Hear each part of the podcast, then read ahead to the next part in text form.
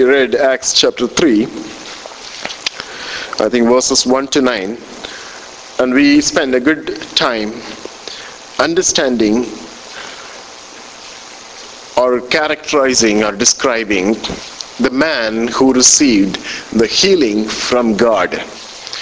Today, again, I just wanted to go over the same passage again, but not too much worry about the man, the lame man who got healed. But today we spend some time to characterize the way Peter and John were ministering to that lame man. Let's read from Acts chapter 3, verses 1 to 9.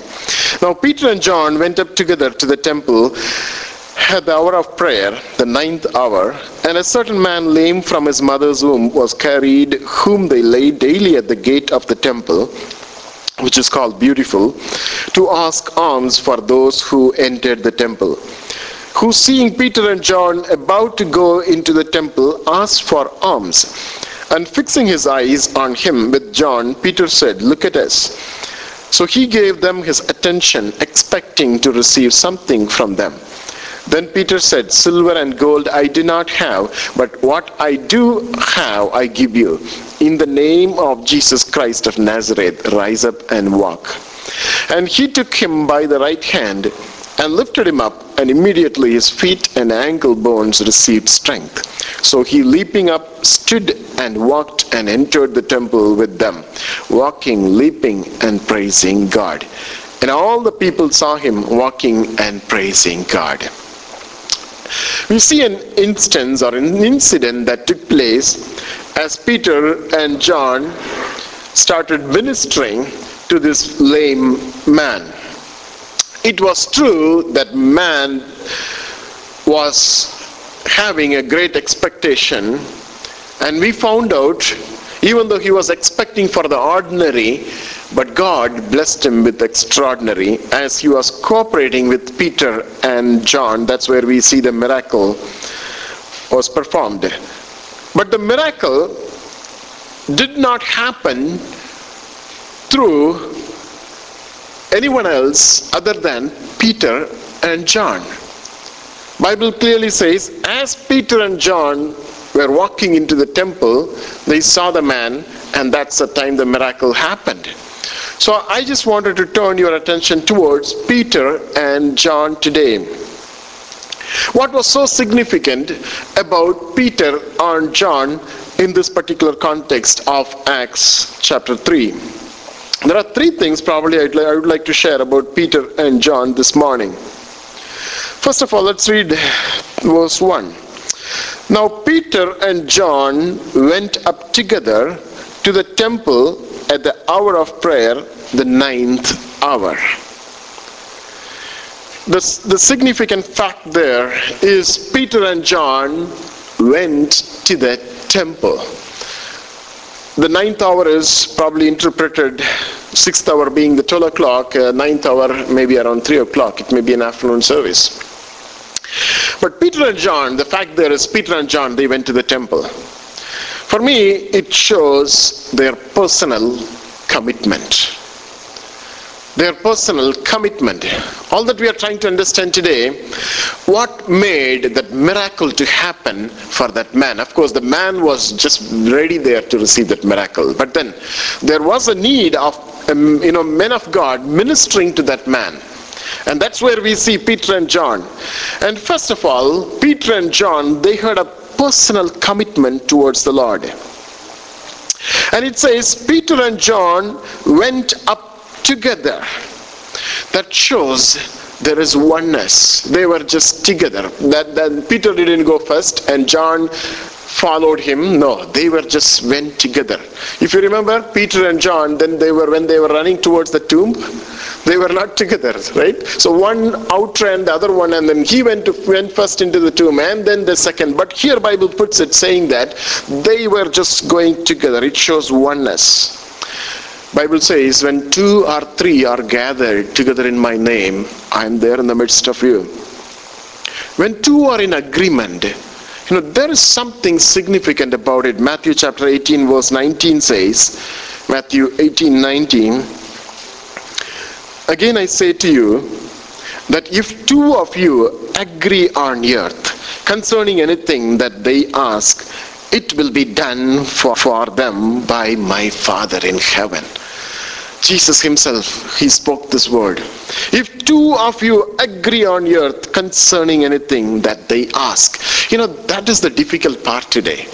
That is the difficult part. Even in families, it is very difficult to two of us come together in agreement and asking God to move. And Word of God says, when two of us are in agreement, and it will be done by our Father in heaven. Peter and John, they were just going together into the temple.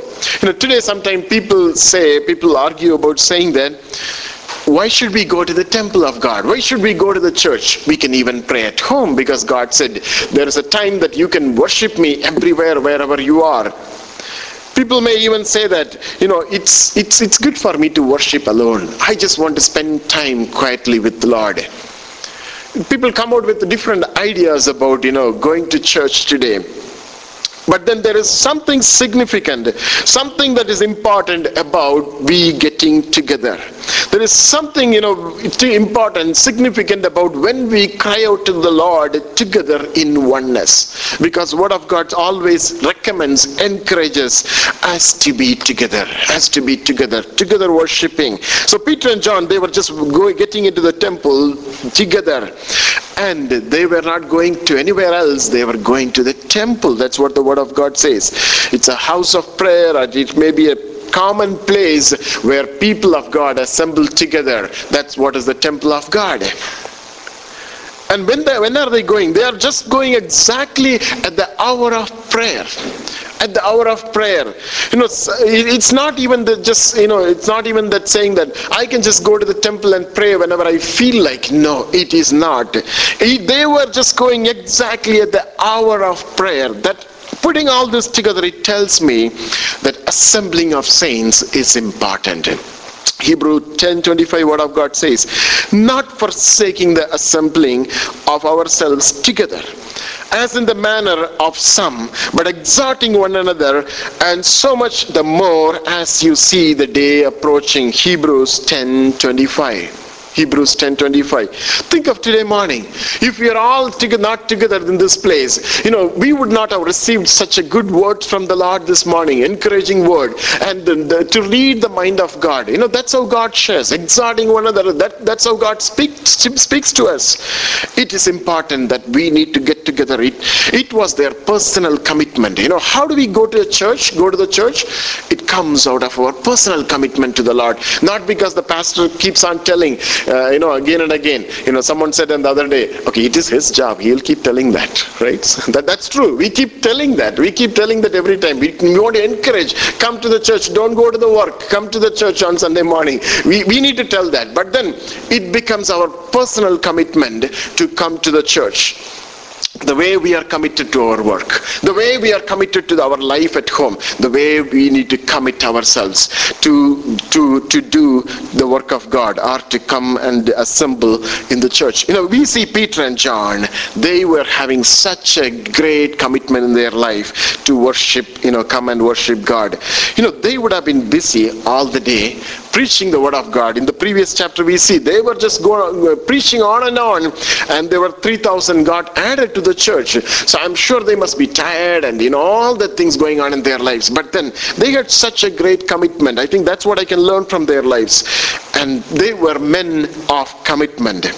Secondly, verse 4 and 5 says, Verse 4 says, And fixing his eyes on him with John, Peter said, Look at us. They were not just going into the temple, avoiding the crowd, avoiding everyone around them. They just took time and fixing his eyes on him with John. So it looks like both of them fixed their eyes on the one who is crying there. And they said, Look at us. Verse 5. So he gave them his attention, expecting to receive something from them. It tells me today, when they gained their attention, his attention, the same way they took time to fix their eyes upon him. That tells me their availability. Their availability. First of all, it, it, was Peter's and John's personal commitment to the Lord. Secondly, we see their availability there.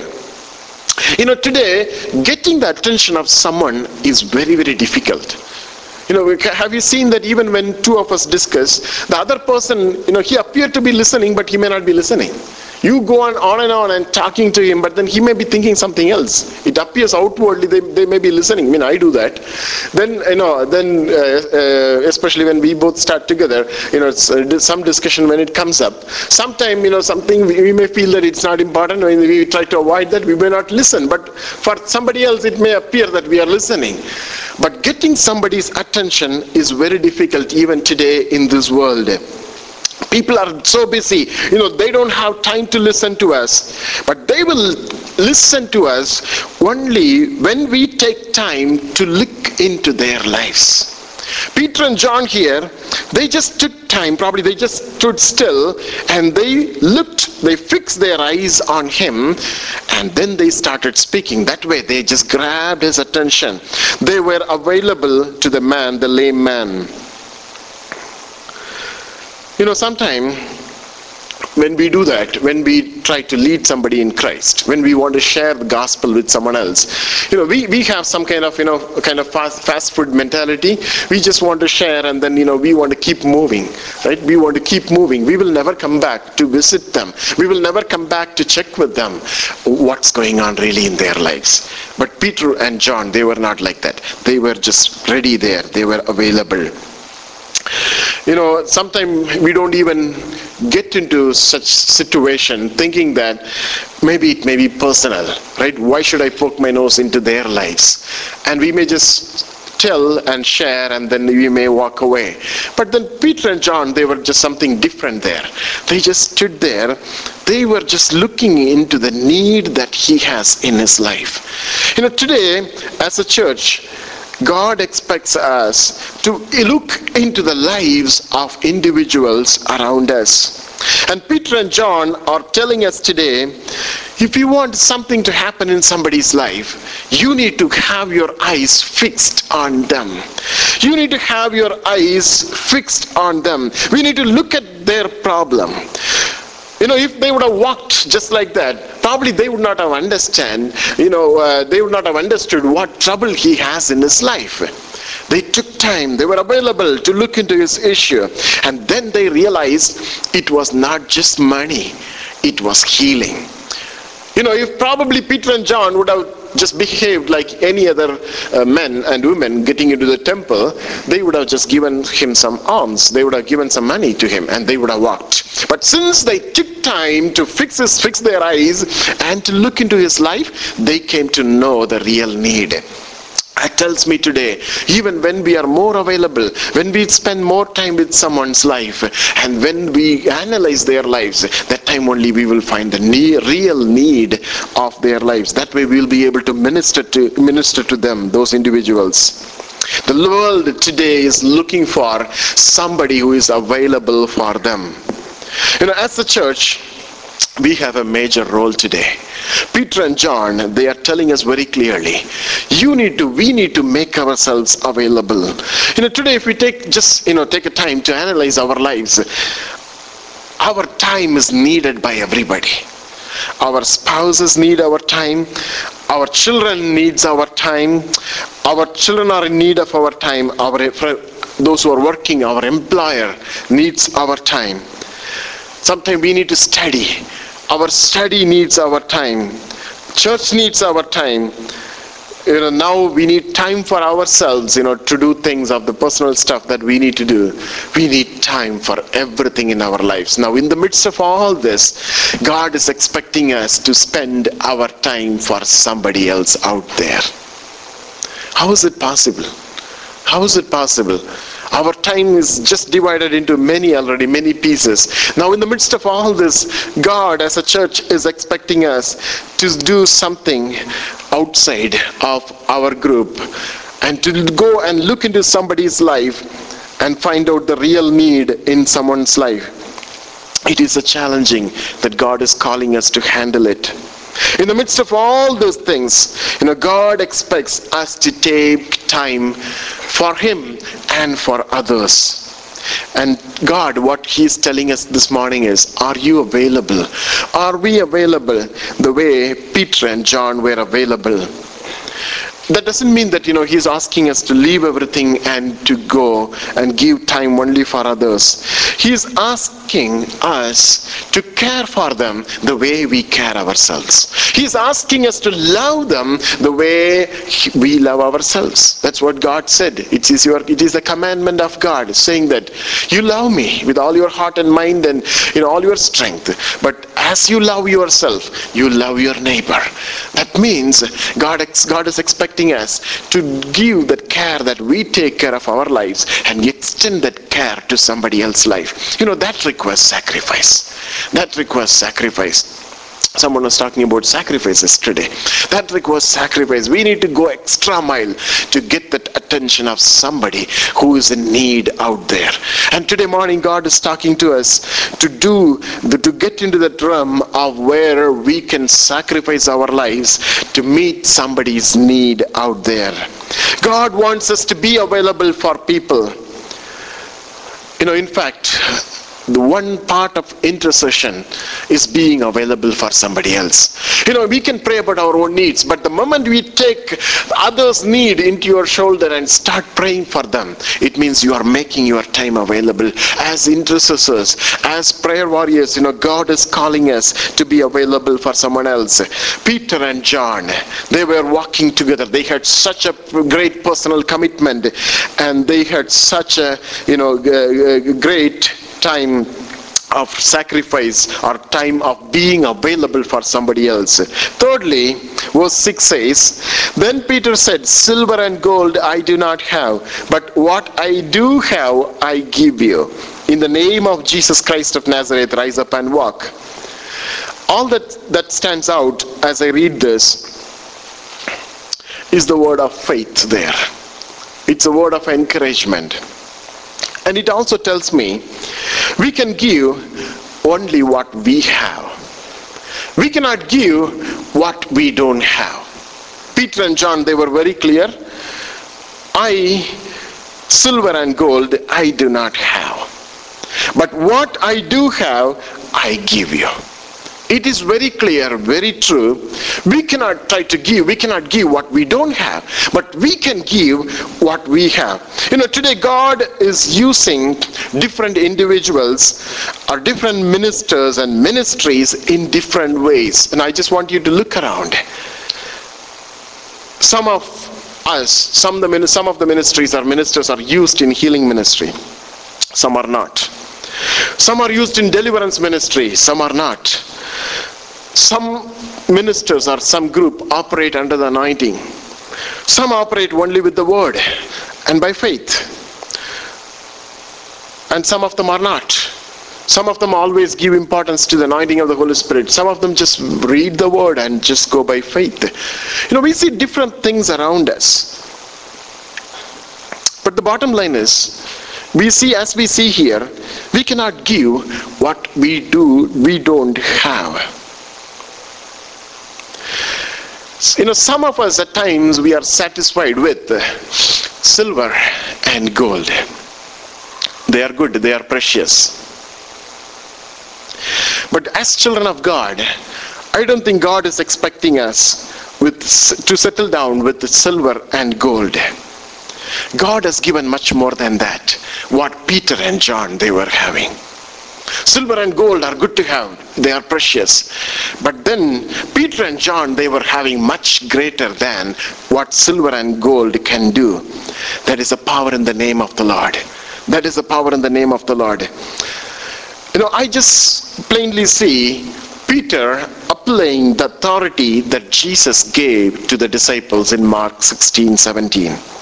Mark 16, 17, word of God says, And these signs will follow those who believe. In my name they will cast out demons. They will speak with new tongues. They will take up serpents. And if they drink anything deadly, it will by no means hurt them. They will lay hands on the sick and they will recover. they found these things what Jesus told, the authority that Jesus gave, are much precious than silver and gold. I do see the, the difference in various ministries. It's exactly this. Some of us think that the silver and gold are precious. Yes, certainly they are precious. There are many things can be done with silver and gold. But then God has given much more precious than silver and gold. That's what Peter and John they are utilizing there. You know, God wants us to go for this as a church we may have different opinions about it but then as we read the word of god especially this passage tells me clearly we as a church should not get settled down with silver and gold. As peter and john you know uh, when they walked out of the upper room after receiving the anointing they were just carrying that flame in their lives. They were just carrying that fire in their lives. They peter and peter just went and preached the word of god. And word of god says in the previous chapter 3000 got added. I don't think 3000 get added by giving silver and gold. You know what I mean saying silver and gold? Anything that is lesser, you know, precious, lesser important than the name, using the name of Jesus power in the name of Jesus. Today morning we heard about the power in the name of Jesus. The Anything lesser than that, as a church, I don't think we need to settle down. As Peter and John, they were carrying that precious anointing in their lives and moving forward as they minister to the 3,000 souls. But now they are entering into the temple of God and God's anointing was resting upon them and they were utilizing the name of Jesus and that's where we see the miracle. I don't think we are different from Peter and John in that respect. God has anointed us and God wants us to move us, move forward in that anointing, in that anointing. There is nothing wrong, you know, in moving forward because in fact that's what is the command in Mark 16, 17 says. That's what exactly God wants us to do and God will today today even prove his word with signs and wonders. If God has anointed us with the Holy Spirit, let's get on to the overflowing experience. You know when miracles will take place? When the anointing overflows from our lives. As long as we contain, we try to keep the anointing within our lives, it will do something great and good in our lives, but then it will not be beneficial for somebody else. And God is asking us to move forward to in operation of the nine gifts of the Holy Spirit. We need to long for those gifts of the Holy Spirit as we move forward, as we wait upon the Lord, as we fast and pray and wait upon the Lord, that anointing will overflow in our lives as it was happening for Peter and John. And as the anointing overflows, that's where we see the nine gifts of the Holy Spirit coming into operation in our lives. So let's, the message here is let's not settle down for silver and gold. God wants us to take the name, the authority that is in the name of Jesus to go out out and minister. As Peter uses the gift, probably the gift of faith is in operation there. And it comes along with the gift of healing. The words which were spoken there and the way the miracle is taking place, it's both the gifts operating together. God exactly wants to use our church in that way. You know, there are people out there, um, when we were in the pastor's conference, you know, there was somebody asking, uh, the, the, the need what is the prayer need? What is the concern? So i was sharing them. There are people out there. You know they we need to serve them. And there are people out there. They are looking for miracles. They are looking for signs. Maybe that sign will trigger their first faith in jesus christ so that we can bring them to serve them to minister to them the word. You know god is expecting us to move in that direction. People out there the world out there they are looking for our availability and they are looking for the word of faith, the, the gift of faith to be spoken into their lives and there will be healing the, in, the, in the name and authority of Lord Jesus Christ. Finally, verse 7 says, And he took him by the right hand and lifted him up, and immediately his feet and ankle bones received strength. Fourthly, we see faith in action faith in action. We saw about their commitment. We saw about their availability. We saw they were speaking the word of faith. In fact, the gift of faith is in operation. Now we see the faith in action. Verse 7 says, they just didn't speak. Peter didn't just say that, arise in the name of Lord Jesus Christ and walk. He did something else there. He just took him by the right hand and lifted him up, and immediately his feet and ankle bones received strength. We see action there, just followed by the faith they had in the Lord. James 2:17, it's a familiar scripture says, faith thus also faith by itself, if it does not have works, is dead. Faith without action, faith without work is dead. So here we see Peter and John, the, they are applying their faith and we see their action, the way they are moving forward to lift him up. And as they lifted him up, we see strength coming into his body. The words that Peter spoke did not heal that man in this context the words that he spoke, even though it encouraged him, even though it probably put a faith in his life, but then the healing is not taking place. Healing is taking place when he lifted him up with his hand. When faith is put into work, that's the time we see healing taking place. You know, in many situations, it's not enough we share the gospel with someone. We should be able to pull them out of the bondage we should be able to pull them out of the bondage. You know, that's why we need the power in the name of the Lord. If Peter would have just spoken the word and moved, and the lame man would have been sitting there even as they when they come out, he would not have got healed. And the moment Peter realized that, he is just moving forward in action. And that's where we see the miracle happening. We are needed by people in every step. It's not just going and sharing the gospel alone. We are in need for people every step to walk them to the Lord and to bring them and to nurture them. Every moment, people are in need of our lives. And God expects our church to commit our lives, to be available for them, to go out and serve them. We need to tell the word of faith and pull them out of the bondage. I'll read for two scriptures before we close. Isaiah 40 31. Isaiah 40 31. I don't know how we understood the scripture, but this is how I understand the scripture. But those who wait on the Lord shall renew their strength. They shall mount up with wings like eagles. They shall run and not be weary. They shall walk and not faint. We use this scripture to wait upon the Lord. But if you read that scripture in a proper way, it tells me they were waiting upon the Lord to receive their strength. And what did they do after that? They mount up with wings like eagles. And then they ran. They walked. They were not just sitting here and waiting, waiting, waiting, waiting. You know, that's what God wants us to do.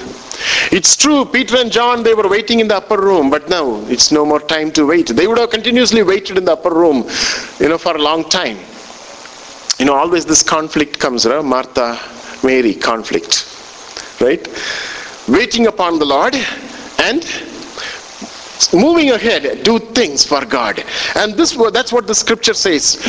It's good to wait upon the Lord, but once you receive the strength, if you still sit there, it's like eat, eating, taking more and more vitamins. It will have side effects then, right?